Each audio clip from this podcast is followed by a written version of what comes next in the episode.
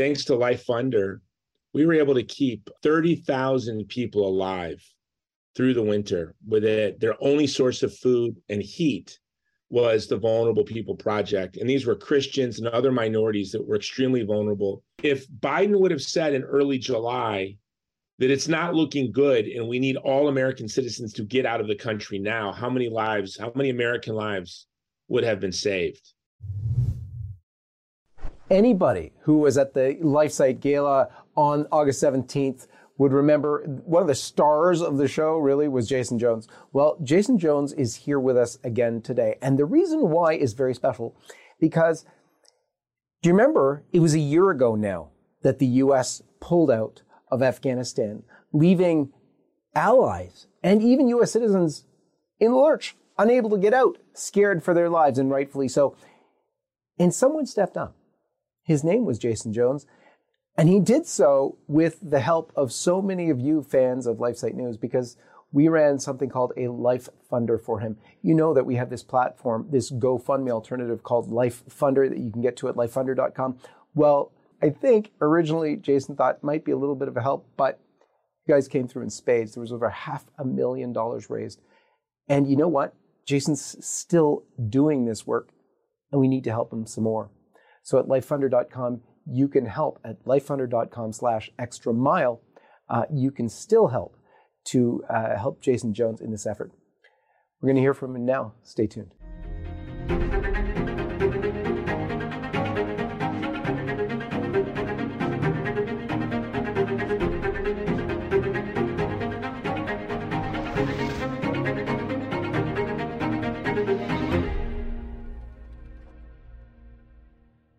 Jason Jones, so good to be with you.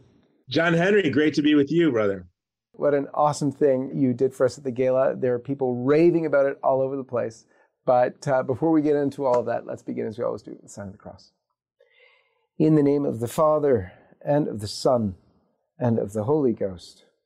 Amen. It was great to see you in person here. I'm seeing you on screen, but uh, it, uh, boy, to finally get to embrace you after uh, a more than two and a half years of being away. It was uh, that's that's really quite something. Yeah, I was I was excited you made it across the border. I did send John Candy and a crew to go try to stop you, but uh, somehow you evaded them. Tell us, Jason. We're we're experiencing an anniversary right now. Uh, not a good anniversary, but an anniversary of something that launched you into almost like a new life. Uh, tell us what happened and what we're remembering right now. Yeah, John Henry. Well, thank you for having me on. And it's a privilege to be able to talk to your folks because it was LifeSite News, Life Funder, and your donors that really stepped up that was a game changer for us. In early August of last year, uh, in this very office, my home office, you can see behind me, I was battling with COVID pneumonia, laying on my couch, and I got a phone message from a friend of mine who was actually uh, an actress, Jennifer Cadena, who's the co-founder of, of Movie to Movement with me and she had asked if I could help rescue her friend's mother in law. Her friend and her husband, her friend's husband, made an anti Taliban documentary. She's a Catholic American, he's Afghan, and they made an anti Taliban documentary. So, as they saw Afghanistan beginning to fall, and as the Taliban was getting closer and closer to Kabul, she asked if I could help rescue her friend's mother. And so I set out to try to find a path out for my friend's friend's mom. And but by the end of that first day in early August of last year, I had about 12 more phone calls, a Marine captain, some Christian pastors, and others. And so I just tried to build out a plan, leveraging my relationships in the US government and for some and in other large nonprofits to find seats on planes for these folks. But by the end of the first week, word had spread that I was successfully getting folks out. And just me on this couch behind me in this laptop, I'd fielded over a thousand requests from pastors, from Army Green Berets, from Marines, folks just trying to get out their interpreters or Christian leaders and their families and others. And um, it really began to uh, become what I thought was going to be a very simple project of not simple, but uh a, a small, just a project of getting out a few friends or friends of a few friends it, it blew up into um, really what became a new full time part, you know, uh, mission for my organization. At the Vulnerable People Project, what we do traditionally, as you know, is we run influence campaigns to defend the vulnerable from genocide, um, war, defending the child in the womb. We run influence campaigns using celebrities or politicians or media, getting legislation introduced, trying to form policy, and uh, but sort of doing direct evacuations from a country that's in collapse was was new to us. But why I am so grateful to talk to your audience is somebody from your team contacted me, and honestly, I was a bit annoyed. I was, they were like, "Hey, we're putting together a life funder for you." I didn't know what that was, and can you look at something? And I was, I hadn't slept in days. I was stressed out and overwhelmed, and I felt like the last thing I needed right now was a chore. I had a, I had all the tasks in the world in front of me, but um, I looked at the Life Funder. They said, I said, "Oh wow, this is great." And I thought, "Oh, this could maybe raise us a couple of thousand dollars, and this will be a nice help." But as Afghanistan continued to collapse, and I was focused on building out overland routes to get Christian leaders and their families and others out of Afghanistan as the airport became inaccessible and then eventually closed. Uh, in just a matter of a few weeks, I didn't even look over at the Life Funder, and it it raised over a half a million dollars. And what this allowed us to do is when a lot of these large groups that got a lot of publicity, we weren't seeking publicity. We were being very quiet about what we were doing. And we were building overland routes into all of the neighboring countries just to keep people alive and get them out as soon as possible. A lot of folks we couldn't get out. A lot of pastors were captured and killed. A lot of interpreters were captured, beheaded, hung. It was very quite sorrowful. A lot of people on our list before we could evacuate them were murdered. Um, but what had happened is thanks to Life Funder, um, we were leveraging our relationships with big organizations and with government or uh, government agencies and getting our folks onto other people's planes. But what Life Funder allowed us to do now was to really build an underground railroad. And as winter approached, uh, and the railroad was sort of um, our routes were becoming very dangerous and very expensive, we decided to cease evacuations to the winter and to begin to feed these Christian communities that were being starved out. These minority communities, like the Hazara, were having food directed away from them. The UN had predicted over a million deaths last winter. But thanks to Life Funder, we were able to keep 30,000 people alive through the winter with it. Their only source of food and heat was the Vulnerable People Project. And these were Christians and other minorities that were extremely vulnerable. This also included American citizens that were in hiding. Um, we were able to get the last American citizens on our list out shortly before Christmas. Um, the funds to do that had also come from Life Funder. So, you know, we're a very small organization. We have me and three other folks. And so 100% of the funds that came in from Life Funder went directly to mission. We also don't use Western organizations. We don't ship food. We we were locally sourcing our food from neighboring countries.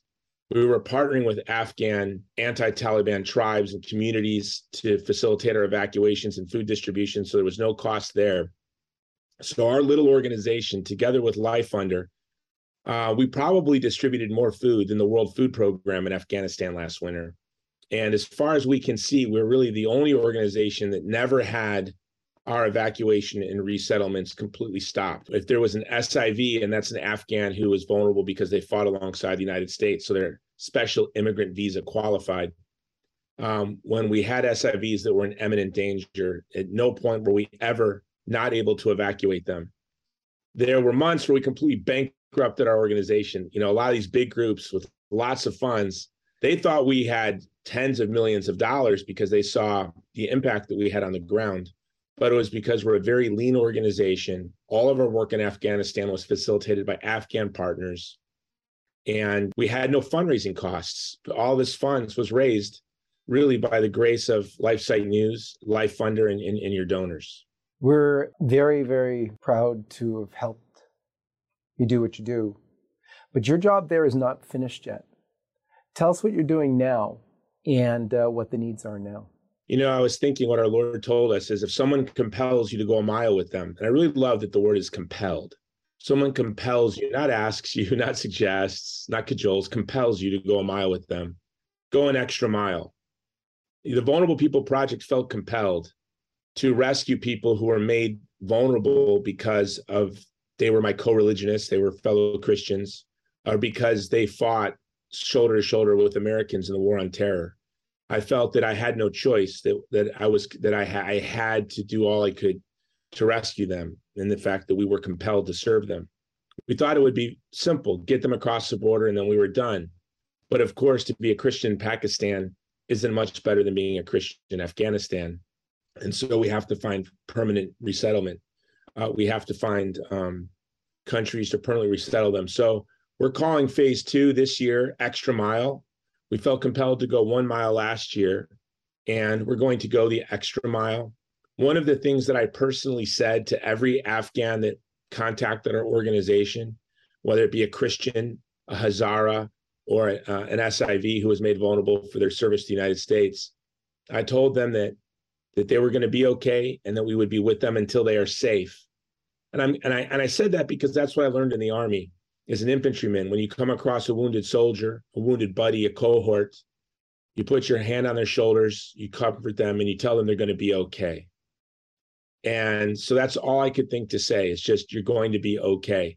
And we were telling this to people, John Henry, as as I'm talking to them, people around them are being shot, family members have been captured and hung, and we're telling them they're going to be okay. And I'm glad I said that uh, because I feel like that was a contract. I'm now obligated to be with them until they are safe. And so we're not going to quit. It's very expensive to resettle one immigrant because the United States is not keeping its commitment to SIVs. So now we're working with other countries. In fact, our diplomatic liaison, uh, we're opening up an office in Rome because we found that countries in Europe have been better partners in resettling these Afghans who are made vulnerable by their service to the United States or because they're Christians than, than our government has been. So we're we're moving our office from DC to Rome. Um, but it's fifty thousand dollars over eighteen months to resettle a refugee. Um, we have hundreds of SIVs in safe houses across Afghanistan and Pakistan. That comes at a great cost. Um, and as you can imagine, it's very challenging for them, and, and mentally and emotionally and spiritually, it's becoming very hard for them after now a year in hiding. And then we have the brutal winter that's going to be bearing down upon us with food shortages across the globe for many reasons. And those Afghan Christians and Hazaras are are looking at um, famine. Uh, right now, 95% of Afghanistan is in hunger. Right now, this summer, already in the summer, 50% of Afghanistan is facing severe hunger. So we're anticipating um, millions of Afghans dying this winter. And it's quite sorrowful, John Henry. One of the things that we discovered, we built this ship at sea. We discovered that not only do we have to rescue those SIVs, those Afghan uh, soldiers who fought shoulder to shoulder with our men and women in uniform, but that there are a million orphans in Afghanistan right now. So many of the, the families we're supporting in Afghanistan were orphaned because the fathers and husbands, so many widows and orphans in Afghanistan right now because of the way we left Afghanistan. So many of the, the police officers and the Afghan police officers and soldiers were captured and murdered. And now their children and their wives are starving to death. And last year, as this was all unfolding, one Bible verse kept ringing in my head remember the friends of your father. And I just thought that these were our friends these were the friends of our fathers. These were the friends that fought the worst terrorists in the world with us. And, um, you know, as a former infantryman, the Ranger Creed, uh, my favorite stanza is Never will I leave a fallen comrade to fall into the hands of the enemy. And under no circumstances will I embarrass my country. Well, last year, Joe Biden embarrassed our country. He abandoned our, our cohorts, uh, our allies. He abandoned them to our enemy and now their children and their wives are starving to death. What you just said is very powerful, and it wasn't um, an abandonment that was well, it might have been pre-planned, but he swore up and down, did he not, uh, that he wouldn't do that. In fact, we're going to play a couple of those clips right now. This is Joe Biden promising to do the right thing. Mr. President, do you trust the Taliban, Mr. President? Is the Taliban is a is the Taliban takeover of Afghanistan now inevitable? No, it is not. Your own intelligence community has assessed that the Afghan government will likely collapse. That is not true. Is it, can you please clarify what they have told you about whether that will happen or not? That is not true. If I can just get you to comment on that, because those were promises made and obviously promises broken. But uh, what was your takeaway? Well, those words got people killed. And I'm going to tell you, Joe Biden was lying because when he the first time he went on television and said we will not Afghanistan will not fall to the Taliban. The Taliban is not the North Vietnamese army. We will not see helicopters on roofs. You know, and then within uh, six, uh, five weeks of those statements, there were helicopters on roofs, and Afghanistan collapsed overnight. When Biden said that the first time on July 7th, 85% of Afghanistan's districts had already fallen. It was over. I have talked to special forces soldiers who told me that in July they were already doing joint patrols with the Taliban and handing the country over. This is what I was told by special forces soldiers, active duty Green Berets. And so they knew in July the game was over, that Afghanistan was going to be handed over to the Taliban. So when Biden said that, you know, the problem is not only that we didn't get American citizens out, I mean, I'm sure there are still American citizens there in hiding. Um, there, there were, you know, between there were hundreds to thousands of U.S. citizens there. We can't ever get a real number. I heard as high as ten thousand. Um, we had Americans on our list until Christmas, around Christmas time, the in country, in hiding. A lot of them wouldn't leave. In August, there were family members asking us to rescue their family, and their family would tell us, American citizens would tell us, Biden said Afghanistan's not going to fall. And we're like, it's falling. Within days of those calls, many of the people we lost, we can never communicate with again. For all we know, they were killed. So if Biden would have said in early July that it's not looking good and we need all American citizens to get out of the country now, how many lives, how many American lives would have been saved? How many SIVs would have been saved? But it's the opposite, actually. Um, our Afghan ground director, who runs our ground operations, Prince Wafa, was an American citizen who didn't get home from Afghanistan until in December. Prince Wafa had to sneak into the country to rescue his own wife because the State Department wasn't processing her visas. She couldn't even get a meeting at the embassy. And so he wasn't going to let his wife die. Prince Wafa snuck into the country on August 15th. He grew out his beard snuck in the country, went to get his wife, ended up being stuck there, saw me on EWTN News Nightly, reached out to me, and then our organization was able to partner with him to facilitate his evacuation and get him back to the United States with his wife. Um, so when Biden lied, what he did is he let steam out of the kettle.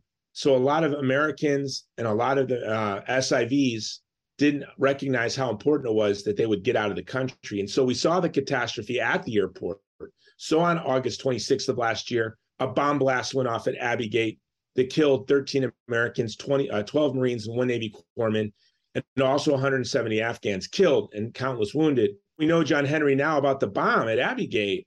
I was really hesitant to tell this on the, but I've been saying it. I was just thought it wasn't prudent for me to share this with the media. I was told on August 25th to get everyone away from the Abbey Gate. There was a terrorist attack that was imminent. And so we were able to get some folks away from that gate, including um, a, an interpreter with his pregnant wife and their three year old child, um, hours before the bomb blast went off. Well, I always wondered how our friends had this information about Abbey Gate. Well, now we know the CIA had told the Marines that, to watch this this this terrorist uh, said that there was this terrorist. Don't apprehend him, just observe him. And for 72 hours at least before the bomb went off, they had eyes on this guy. So uh, the CIA was aware of the terrorist that ended up detonating the bomb that killed 13 Americans and, and 170 Afghans. You you couldn't imagine a withdrawal from a country that was no, more disgraceful, more thoughtless to the lives of U.S. servicemen and women, a more thoughtless to the sacrifice made by countless Americans over the past 20 years, not to mention the treasure, not only the blood, but the treasure that the American people poured into that country, the, the, the trust that the Afghans placed in us. You, you cannot think of a, a more disgraceful exit than, than what happened on August 30th of 2021. And I think it was the most shameful day in history. Of course, uh, it's better that an injustice that be done to you than you inflict an injustice on others. And 9 11, Pearl Harbor, we had an injustice inflicted on us. But the US government, the Biden administration, not only inflicted an injustice on the people of Afghanistan, all those veterans who sacrificed years of their lives and many gave the ultimate sacrifice, all of that was just spit on by the Biden administration. And then now countless Christians and friends and allies of ours are living in hiding, and many have already been killed. Just a quick note before we return. If you would like to stay up to date on LifeSite's coverage of the latest life, family, and culture news, subscribe to one of our many newsletters by going to lifesitenews.com slash subscribe. And if you'd like to help us bring our truth-telling coverage to millions around the world, please consider making a one-time or monthly donation at give.lifesitenews.com. And now, back to the video. I'd love you to just recount, if you could, one story uh, one that touches your heart and uh, one that you've seen the fulfillment of uh, with uh, with one of the families or people that you've rescued. Okay, so one story is I was in my home office here in Texas, and a young Afghan woman was released from a refugee camp because her pregnancy was so problematic that the doctors at the camp said, We can't help you. Go find help outside. And they just let this young couple into America out and they went to Austin because they had Afghan relatives there. They showed up in Austin, and this woman had a, a very serious problem pregnancy, and and I'm grab I, I'm imagining she probably didn't know what she was going to do with this pregnancy, and she ended up at a pregnancy center, uh, pro life counseling pregnancy counseling center, and the director of the pregnancy center saw me either on LifeSite News or EWTN and she she reached out to me thinking I lived in Hawaii, not knowing I lived just an hour away, saying that there was this young couple. The woman was in a problem pregnancy. She is despairing and depressed and broken and doesn't even want to live anymore because her one-year-old child was separated from the, the from her and her husband when the bomb blast went off at Abbey Gate. She had been with her mother, her, her husband, and the mother was holding the baby and when the bomb went off and the crowds got pushed in different ways, grandma and baby was shoved by the crowd in one direction, and mommy, the mom and dad were pulled into the airport by um, military police. And they were literally pulled onto the airport and uh, huddled on a, a plane to land in the United States, hoping that their grandma and baby made it as well, but didn't. So they were stuck in Kabul. By this point, they were in communication with grandma baby and grandma were hungry. This was the winter. They were starving and they were cold. They didn't have heat and they didn't have money for fuel, for coal or kerosene or for food. And I was able to jump in my car, go to Austin, meet with the pregnancy center director and this beautiful young Afghan couple. And not only was the Vulnerable People Project able to pay for their housing and give them a food allowance here in the United States, within hours of meeting the couple, we had four months of food, baby formula, uh, coal, kerosene, and uh, um, baby wipes, everything grandma would need delivered to the door of the grandma's house. And we were able to, in the past eight weeks, after a very long, hard struggle, able to get the baby brought out of Afghanistan to the United States on the way to the United States. So, um, this was because of LifeSite News. And what I love about this story is it's really the pro life movement working together. You have a pro life pregnancy center in Austin, uh, caring for the vulnerable women of Austin. And here, an Afghan refugee walks through the door. She sees me on Catholic television or LifeSite News and reaches out to me. And then together, thanks to LifeSite News, EWTN, this pregnancy center, and my organization, um, a grandma and a baby survived a brutal winter, and the baby was eventually uh, reunited with his his family here in the United States. And to me, that is what the Catholic apostolate to me is best summarized by the Pietà, where Our Lady has the second person of the Trinity uh, resting dead across her lap, Jesus Christ. And uh, what we are to do is to be with our Lord at the cross. And the best way to do that is to serve the most vulnerable people in the world And of course, the child in the womb is extremely vulnerable. And this young Afghan woman's child in the womb was vulnerable. Her child in Afghanistan was vulnerable. And together, these Catholic apostolates and a pro life apostolate came together to care for them across the globe. Really, to me, is, is, is one of my favorite stories. And then another one that I'll keep it in our tribe is Sister Deirdre Byrne, who, who I did not know. And she gave, but I knew her from that wonder. I didn't know her personally. She gave that wonderful opening prayer to Trump's convention last uh, 2020, where she said, I'm not only pro life, I'm pro eternal life. And It was very powerful and very beautiful.